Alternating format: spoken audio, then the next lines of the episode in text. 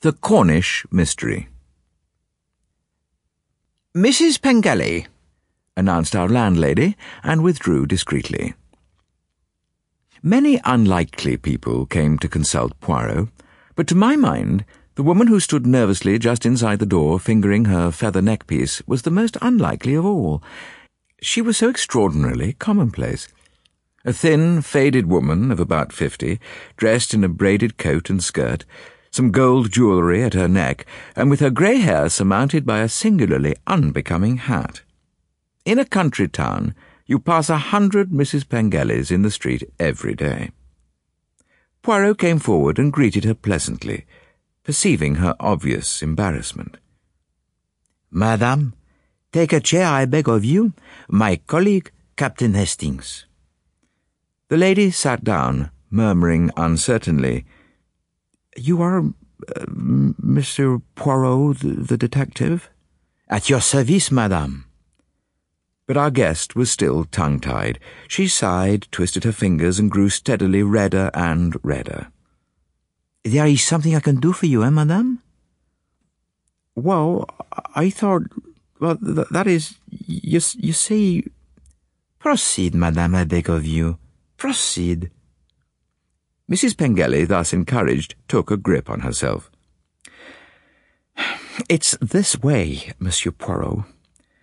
I don't want to have anything to do with the police. No, I wouldn't go to the police for anything. But all the same, I'm sorely troubled about something, and yet I don't know if I ought. She stopped abruptly. Oh, me, I have nothing to do with the police. My investigations are strictly private. Mrs. Pengelly caught at the word. Private, that's what I want. I don't want any talk or fuss or things in the papers. Wicked it is the way they write things until the family could never hold up their heads again. And it isn't as though I was even sure. It's just a dreadful idea that's come to me and put it out of my head. I, I can't. She paused for breath. And all the time I may be wickedly wrong in poor Edward. It's a terrible thought for any wife to have, but you do read of such dreadful things nowadays. Permit me, it is of your husband you speak? Yes. And you suspect him of what? I, I don't like even to say it, Monsieur Poirot, but you do read of such things happening, and the poor soul's suspecting nothing. I was beginning to despair of the lady's ever coming to the point, but Poirot's patience was equal to the demand made upon it. Speak without fear, madame. Think what joy will be yours if you are able to prove your suspicions unfounded. That's true. Anything's better than this wearing uncertainty. Oh, Monsieur Poirot, I'm dreadfully afraid I'm being poisoned. What makes you think so? Mrs. Pengelly, her reticence leaving her, plunged into a full recital more suited to the ears of her medical attendant. Pain and sickness after food, eh? Said Poirot thoughtfully. You have a doctor attending you, madame? What does he say? Well, he says it's acute gastritis, Monsieur Poirot. But I can see that he's puzzled and uneasy, and he's always altering the medicine, but nothing does any good. You have spoken of your fears to him? No, indeed, Monsieur Poirot. He might get about in the town, and perhaps it is gastritis. All the same, it's very odd that whenever Edward is away for the weekend, I'm quite all right again. Even Frida noticed that. Oh, my niece, Monsieur Poirot. And then there's that bottle of weed killer. Never used, the gardener says, and yet it's half empty. She looked appealingly at Poirot. He smiled reassuringly at her and reached for a pencil and notebook. Let us be businesslike, madame. Now then, you and your husband reside where? Paul Polgarth, a small market town in Cornwall. You have lived there long? Fourteen years. And your household consists of you and your husband? Any children? No. But a niece, I think you said? Uh, yes, Frida Stanton, the child of my husband's only sister. She's lived with us for the last eight years. Well, that is, until a week ago. Oh, and what happened a week ago? Well, things hadn't been very pleasant for some time. I don't know what had come over Frida. She was so rude and impertinent, and her temper something shocking. And in the end, she flared up one day, and out she walked and took rooms of her own in the town. I've not seen her since.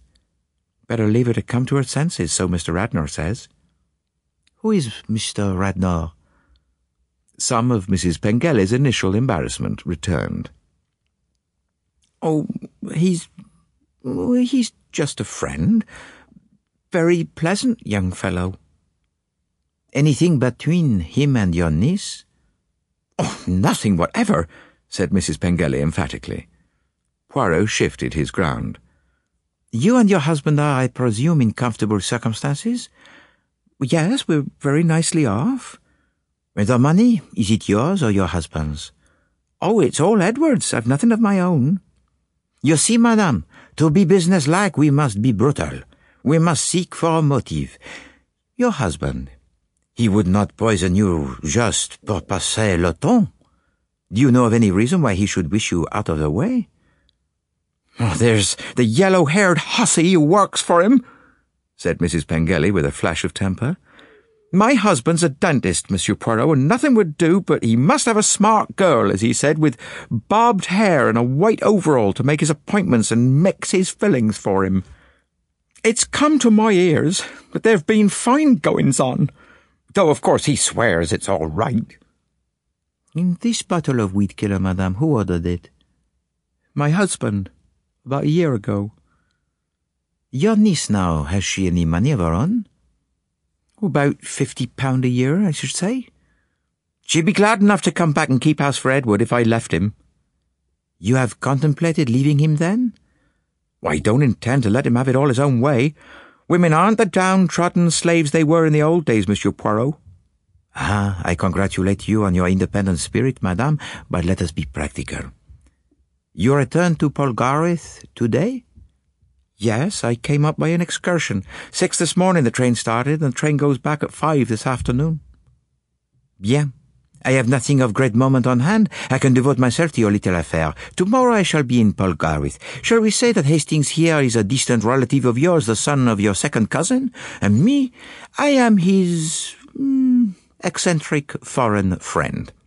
In the meantime, eat only what is prepared by your own hands or under your eye. You have a maid whom you trust? Oh, Jessie's a very good girl, I'm sure. Till tomorrow then, madame, and be of good courage. Poirot bowed the lady out and returned thoughtfully to his chair. His absorption was not so great, however, that he failed to see two minute strands of feather scarf wrenched off by the lady's agitated fingers. He collected them carefully and consigned them to the waste paper basket. What do you make of the case, Hastings? Well, nasty business, I should say. Yes, if what the lady suspects be true. But is it? Woe betide any husband who orders a bottle of weed killer nowadays. If his wife suffers from gastritis and is inclined to be of a hysterical temperament, the fat is in the fire. Well, you think that's all there is to it? Ah, voila, I do not know, Hastings. But the case interests me enormously for you see it has positively no new features. Hence the hysterical theory, and yet Mrs. Pengelly did not strike me as being a hysterical woman. Yet, if I mistake not, we have here a very poignant human drama. Tell me, Hastings, what do you consider Mrs. Pengelly's feelings towards her husband to be? Loyalty struggling with fear, I suggested. Yet, ordinarily, a woman will accuse anyone in the world, but not her husband. She will stick to her belief in him through thick and thin. Well, the other woman complicates the matter. Yes, affection may turn to hate under the stimulus of jealousy, but hate would take her to the police, not to me. Mm, she would want an outcry, a scandal, no, no. Let us exercise our little gray cells. Why did she come to me? To have her suspicions proved wrong, or to have them proved right? Ah, we have here something I do not understand. An unknown factor. Is she a superb actress, our Mrs. Pengelly? No. She was genuine. I would swear that she was genuine, and therefore I am interested. Look up the trains to Polgarth, I pray you. The best train of the day was the 150 from Paddington, which reached Polgarth just after seven o'clock. The journey was uneventful, and I had to rouse myself from a pleasant nap to alight upon the platform of the bleak little station. We took our bags to the Duchy Hotel, and after a light meal, Poirot suggested our stepping round to pay an after-dinner call on my so-called cousin. The Pengelly's house stood a little way back from the road with an old-fashioned cottage garden in front. The smell of stocks and mignonette came sweetly wafted on the evening breeze. It seemed impossible to associate thoughts of violence with this old-world charm. Poirot rang and knocked. As the summons was not answered, he rang again. This time, after a little pause, the door was opened by a dishevelled-looking servant. Her eyes were red, and she was sniffing violently. Oh, we wish to see Mrs. Pengelly, explained Poirot. May we enter? The maid stared. Then, with unusual directness, she answered, Haven't you heard then? She's dead. Died this evening, about half an hour ago. We stood staring at her, stunned. What did she die of? I asked at last. There's some could tell. She gave a quick glance over her shoulder. If it wasn't that somebody ought to be in the house with the missus, I'd pack my box and go tonight. But I'll not leave her dead with no one to watch by her. It's not my place to say anything, and I'm not going to say anything, but everybody knows. It's all over the town. And if Mr. Radnor don't write to the Home Secretary, someone else will. The doctor may say what he likes. Didn't I see the master with my own eyes a lifting down of the weed killer from the shelf this very evening? And didn't he jump when he turned round and saw me watching of him? And the missus gruel there on the table all ready to take to her. Not another bit of food passes my lips while I'm in this house, not if I dies for it. Where does the doctor live who attended your mistress? Dr. Adams, round the corner in High Street, the second house.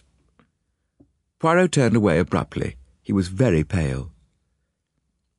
For a girl who was not going to say anything, that girl said a lot. I remarked dryly. Poirot struck his clenched hand into his palm. An imbecile! A criminal imbecile, that is what I have been, Hastings. I have boasted of my little grey cells, and now I have lost a human life, a life that came to me to be saved. Never did I dream that anything would happen so soon. May the good God forgive me, but I never believed anything would happen at all. Her story seemed to me artificial. Here we are, the doctors. Let us see what he can tell us. Dr. Adams was the typical genial, red-faced country doctor of fiction. He received us politely enough, but at a hint of our errand, his red face became purple. Damned nonsense, damned nonsense, every word of it. Wasn't I in attendance on the case? Gastritis, gastritis, pure and simple. This town's a hotbed of gossip. A lot of scandal-mongering old women get together and invent God knows what. They read these scurrilous rags of newspapers and nothing will suit them but that someone in their town shall get poisoned too. They see a bottle of weed killer on a shelf and hey presto, away goes their imagination with a bit between its teeth. I know Edward Pengelly. He wouldn't poison his grandmother's dog. And why should he poison his wife? You tell me that. There is one thing, Monsieur le Docteur, that perhaps you do not know and very briefly Poirot outlined the main facts of Mrs. Pengelly's visit to him. Oh, no one could have been more astonished than Dr. Adams. His eyes almost started out of his head. God bless my soul, he ejaculated. The poor woman must have been mad. Why didn't she speak to me? I mean, that was the proper thing to do. And have her fears ridiculed? Oh, not at all, not at all. I hope I've got an open mind. Poirot looked at him and smiled. The physician was evidently more perturbed than he cared to admit. As we left the house, Poirot broke into a laugh. Huh. He is as obstinate as a pig, that one. He has said, it is gastritis, therefore it is gastritis. or the same, he has the mind uneasy. What's our next step? A return to the inn and a night of horror upon one of your English provincial beds, mon ami. It is a thing to make pity, eh, the cheap English bed. And tomorrow? Mm, rien à faire. We must return to town and await developments. Well, that's very tame, I said, disappointed. Suppose there are none. Or there will be. I can promise you that. Our old doctor may give as many certificates as he pleases. He cannot stop several hundred tongues from wagging, and they will wag to some purpose, I can tell you that. Our train for town left at eleven the following morning. Before we started for the station, Poirot expressed a wish to see Miss Frida Stanton, the niece mentioned to us by the dead woman. We found the house where she was lodging easily enough. With her was a tall, dark young man, whom she introduced in some confusion as Mr. Jacob Radnor. Miss Frida Stanton was an extremely pretty girl of the old Cornish type, dark hair and eyes and rosy cheeks. There was a flash in those same dark eyes which told of a temper that it would not be wise to provoke. Poor auntie, she said, when Poirot had introduced himself and explained his business. It's terribly sad. I've been wishing all morning that I'd been kinder and more patient. You stood a great deal, Frida, interrupted Radnor. Yes, Jacob, but I've got a sharp temper, I know. After all, it was only silliness on Auntie's part. I ought to have just laughed and not minded. Of course, it was all nonsense, her thinking that Uncle was poisoning her. She was worse after any food he gave her, but I'm sure it was only from thinking about it. She made up her mind she would be, and then she was. What was the actual cause of your disagreement, mademoiselle? Miss Stanton hesitated, looking at Radnor. That young gentleman was quick to take the hint. Well, I must be getting along, Frida. See you this evening. Goodbye, gentlemen. You're on your way to the station, I suppose? Poirot replied that we were, and Radnor departed. You are affianced, is it not so? demanded Poirot with a sly smile. Frida Stanton blushed and admitted that such was the case. And that was really the whole trouble with Auntie, she added. She did not approve of the match for you? Oh, it wasn't that so much, but you see, she... The girl came to a stop. Yes, encouraged Poirot gently. Well, it seems rather a horrid thing to say about her now she's dead, but you'll never understand unless I tell you. Auntie was absolutely infatuated with Jacob. Indeed? Yes, wasn't it absurd? Oh, she was over fifty and he's not quite thirty, but there it was. She was silly about him. I had to tell her at last that it was me he was after, and she carried on dreadfully. She wouldn't believe a word of it and was so rude and insulting that it's no wonder I lost my temper. I talked it over with Jacob, and we agreed that the best thing to do was for me to clear out for a bit till she came to her senses. Poor Auntie. I suppose she was in a queer state altogether. It would certainly seem so. Thank you, mademoiselle, for making things so clear to me. A little to my surprise, Radnor was waiting for us in the street below. I can guess pretty well what Frida has been telling you, he remarked. It was a most unfortunate thing to happen and very awkward for me, as you can imagine. I need hardly say that it was none of my doing. I was pleased at first, because I imagined the old woman was helping on things with Frida. The whole thing was absurd, but extremely unpleasant. When are you and Miss Stanton going to be married? Or soon, I hope. Now, Monsieur Poirot, I'm going to be candid with you. I know a bit more than Frida does. She believes her uncle to be innocent. I am not so sure, but I can tell you one thing. Well, I'm going to keep my mouth shut about what I do know. Let sleeping dogs lie. I don't want my wife's uncle tried and hanged for murder. Why do you tell me this? Because I've heard of you, and I know you're a clever man. It's quite possible that you might ferret out a case against him, but I put it to you, what good is that? The poor woman is past help, and she'd have been the last person to want a scandal. Why, she'd turn in her grave at the mere thought of it. Oh, you are probably right there. You want me to hush it up, then?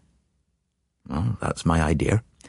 I'll admit frankly that I'm selfish about it. I've got my way to make, and I'm building up a good little business as a tailor and an outfitter. Ah, most of us are selfish, Mr. Radnor. Not all of us admit it so freely.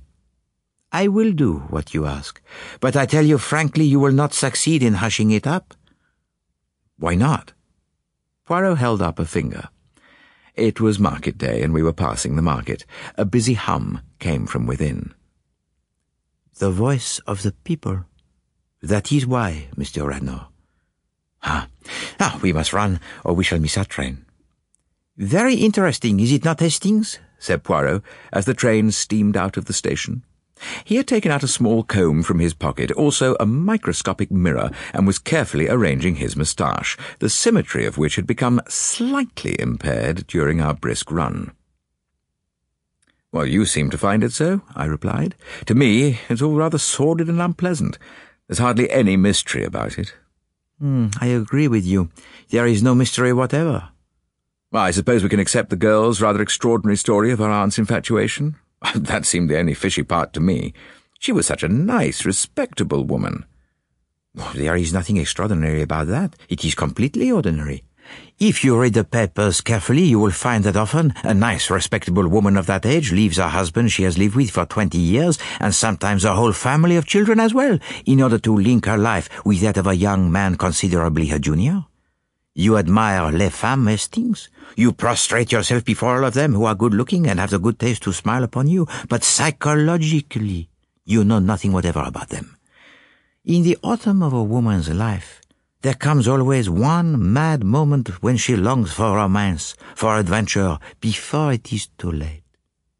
It comes none the less surely to a woman because she is the wife of a respectable dentist in a country town. What, and, and you think that a clever man might take advantage of such a moment?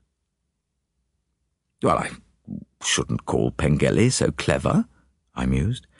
He's got the whole town by the ears. And yet I suppose you're right. The only two men who know anything, Radnor and the doctor, both want to hush it up. Now, he's managed that somehow. I wish we'd seen the fellow. You can indulge your wish, return by the next train and invent an aching molar. I looked at him keenly. I wish I knew what you considered so interesting about the case. My interest is very aptly summed up by a remark of yours, Hastings. After interviewing the maid, you observed that for someone who was not going to say a word, she had said a good deal. Oh, I said doubtfully, and then I harped back to my original criticism. I wonder why you made no attempt to see Pengelly. Mon ami, I give him just three months. Then I shall see him for as long as I please. In the dock. For once, I thought Poirot's prognostications were going to be proved wrong. The time went by, and nothing transpired as to our Cornish case. Other matters occupied us, and I had nearly forgotten the Pengelly tragedy when it was suddenly recalled to me by a short paragraph in the paper which stated that an order to exhume the body of Mrs. Pengelly had been obtained from the Home Secretary. A few days later, and the Cornish mystery was the topic of every paper. It seemed that gossip had never entirely died down, and when the engagement of the widower to Miss Marks, his secretary, was announced, the tongues burst out again louder than ever. Finally, a petition was sent to the Home Secretary. The body was exhumed. Large quantities of arsenic were discovered, and Mr. Pengelly was arrested and charged with the murder of his wife. Poirot and I attended the preliminary proceedings. The evidence was much as might have been expected. Dr. Adams admitted that the symptoms of arsenical poisoning might easily be mistaken for those of gastritis. The Home Office expert gave his evidence. The maid, Jessie, poured out a flood of voluble information, most of which was rejected, but which certainly strengthened the case against the prisoner. Frida Stanton gave evidence as to her aunt's being worse whenever she ate food prepared by her husband. Jacob Radnor told how he had dropped in unexpectedly on the day of Mrs. Pengelly's death and found Pengelly replacing the bottle of weed killer on the pantry shelf, Mrs. Pengelly's gruel being on the table close by. Then Miss Marks, the fair-haired secretary, was called and wept and went into hysterics and admitted that there had been passages between her and her employer and that he had promised to marry her in the event of anything happening to his wife. Pengelly reserved his defence and was sent for trial. Jacob Radnor walked back with us to our lodgings. You see, Mr. Radnor, said Poirot, I was right. The voice of the people spoke, and with no uncertain voice. There was to be no hushing up of this case. Oh, you were quite right, sighed Radnor. Do you see any chance of his getting off? Well, he has reserved his defense. He may have something up the sleeves, as you English say. Come in with us, will you not? Radnor accepted the invitation. I ordered two whiskies and sodas and a cup of chocolate. The last order caused consternation, and I much doubted whether it would ever put in an appearance. Of course, continued Poirot, I have a good deal of experience in matters of this kind, and I see only one loophole of escape for our friend. Oh, what is it? Is that you should sign this paper. With the suddenness of a conjurer, he produced a sheet of paper covered with writing. Oh, what is it? A confession that you murdered Mrs. Pengelly. There was a moment's pause. Then Radnor laughed. you, you must be mad. No, no, my friend. I am not mad. You came here. You started a little business. You were short of money. Mr. Pengelly was a man very well to do. You met his niece. She was inclined to smile upon you. But a small allowance that Pengelly might have given her upon her marriage was not enough for you. You must get rid of both the uncle and the aunt. Then the money would come to her, since she was the only relative. How cleverly you set about it. You made love to that plain, middle-aged woman until she was your slave. You implanted in her doubts of her husband. She discovered first that he was deceiving her, then under your guidance that he was trying to poison her. You were often at her house. You had opportunities to introduce the arsenic into her food, but you were careful never to do so when her husband was away. Being a woman, she did not keep her suspicions to herself. She talked to her niece. Doubtless, she talked to other women friends. Your only difficulty was keeping up separate relations with the two women, and even that was not so difficult as it looked. You explained to the aunt that to allay the suspicions of her husband, you had to pretend to pay court to the niece. And the younger lady needed little convincing. She would never seriously consider her aunt as a rival. But then Mrs. Pengelly made up her mind, without saying anything to you, to consult me and if she could be really assured, beyond any possible doubt, that her husband was trying to poison her, she would feel justified in leaving him and linking her life with yours, which is what she imagined you wanted her to do. But that did not suit your book at all. You did not want a detective prying around. A favorable minute occurs. You are in the house when Mr. Pengelly is getting some gruel for his wife, and you introduce the fatal dose. The rest is easy. Apparently anxious to hush matters up, you secretly foment them. But you reckon without Hercule Poirot, my intelligent young friend. Radnor was deadly pale, but he still endeavoured to carry off matters with a high hand. Very interesting and ingenious. But why tell me all this? Because, monsieur, I represent not the law, but Mrs. Pengelly. For her sake, I give you a chance of escape. Sign this paper and you shall have 24 hours start, 24 hours before I place it in the hands of the police. Radnor hesitated. Well, you can't prove anything. Can't I? I am Hercule Poirot. Look out of the window, monsieur. There are two men in the street. They have orders not to lose sight of you. Radnor strode across to the window and pulled aside the blind, then shrank back with an oath. You see, monsieur? Sign. It is your best chance. What guarantee have I that I shall keep faith? The word of Hercule Poirot. You will sign? Good. Hastings, be so kind as to pull that left hand blind halfway up. That is the signal that Mr. Radnor may leave unmolested. White, muttering oaths, Radnor hurried from the room. Poirot nodded gently. A coward, huh? Hm. I always knew it. It seems to me, Poirot, that you have acted in a criminal manner, I cried angrily. You always preach against sentiment, and here you are letting a dangerous criminal escape out of sheer sentimentality. No, that was not sentiment. That was business, replied Poirot. Do you not see, my friend, that we have no shadow of proof against him? Shall I get up and say to twelve stolid Cornish men that I, Hercule Poirot, no? they would laugh at me. The only chance was to frighten him and get a confession that way. Those two loafers that I noticed outside came in very useful. Pull down the blind again, will you, Hastings? Not that there was any reason for raising it. It was part of our mise en scène. Well, well, we must keep our word. Twenty-four hours, did I say? So much longer for poor Mr. Pengelly. And it is not more than he deserves, for mark you, he deceived his wife. I am very strong on the family life, as you know. Ah, well, twenty-four hours, and then... Um, I have great faith in Scotland Yard. They will get him, mon ami. Mm. They will get him.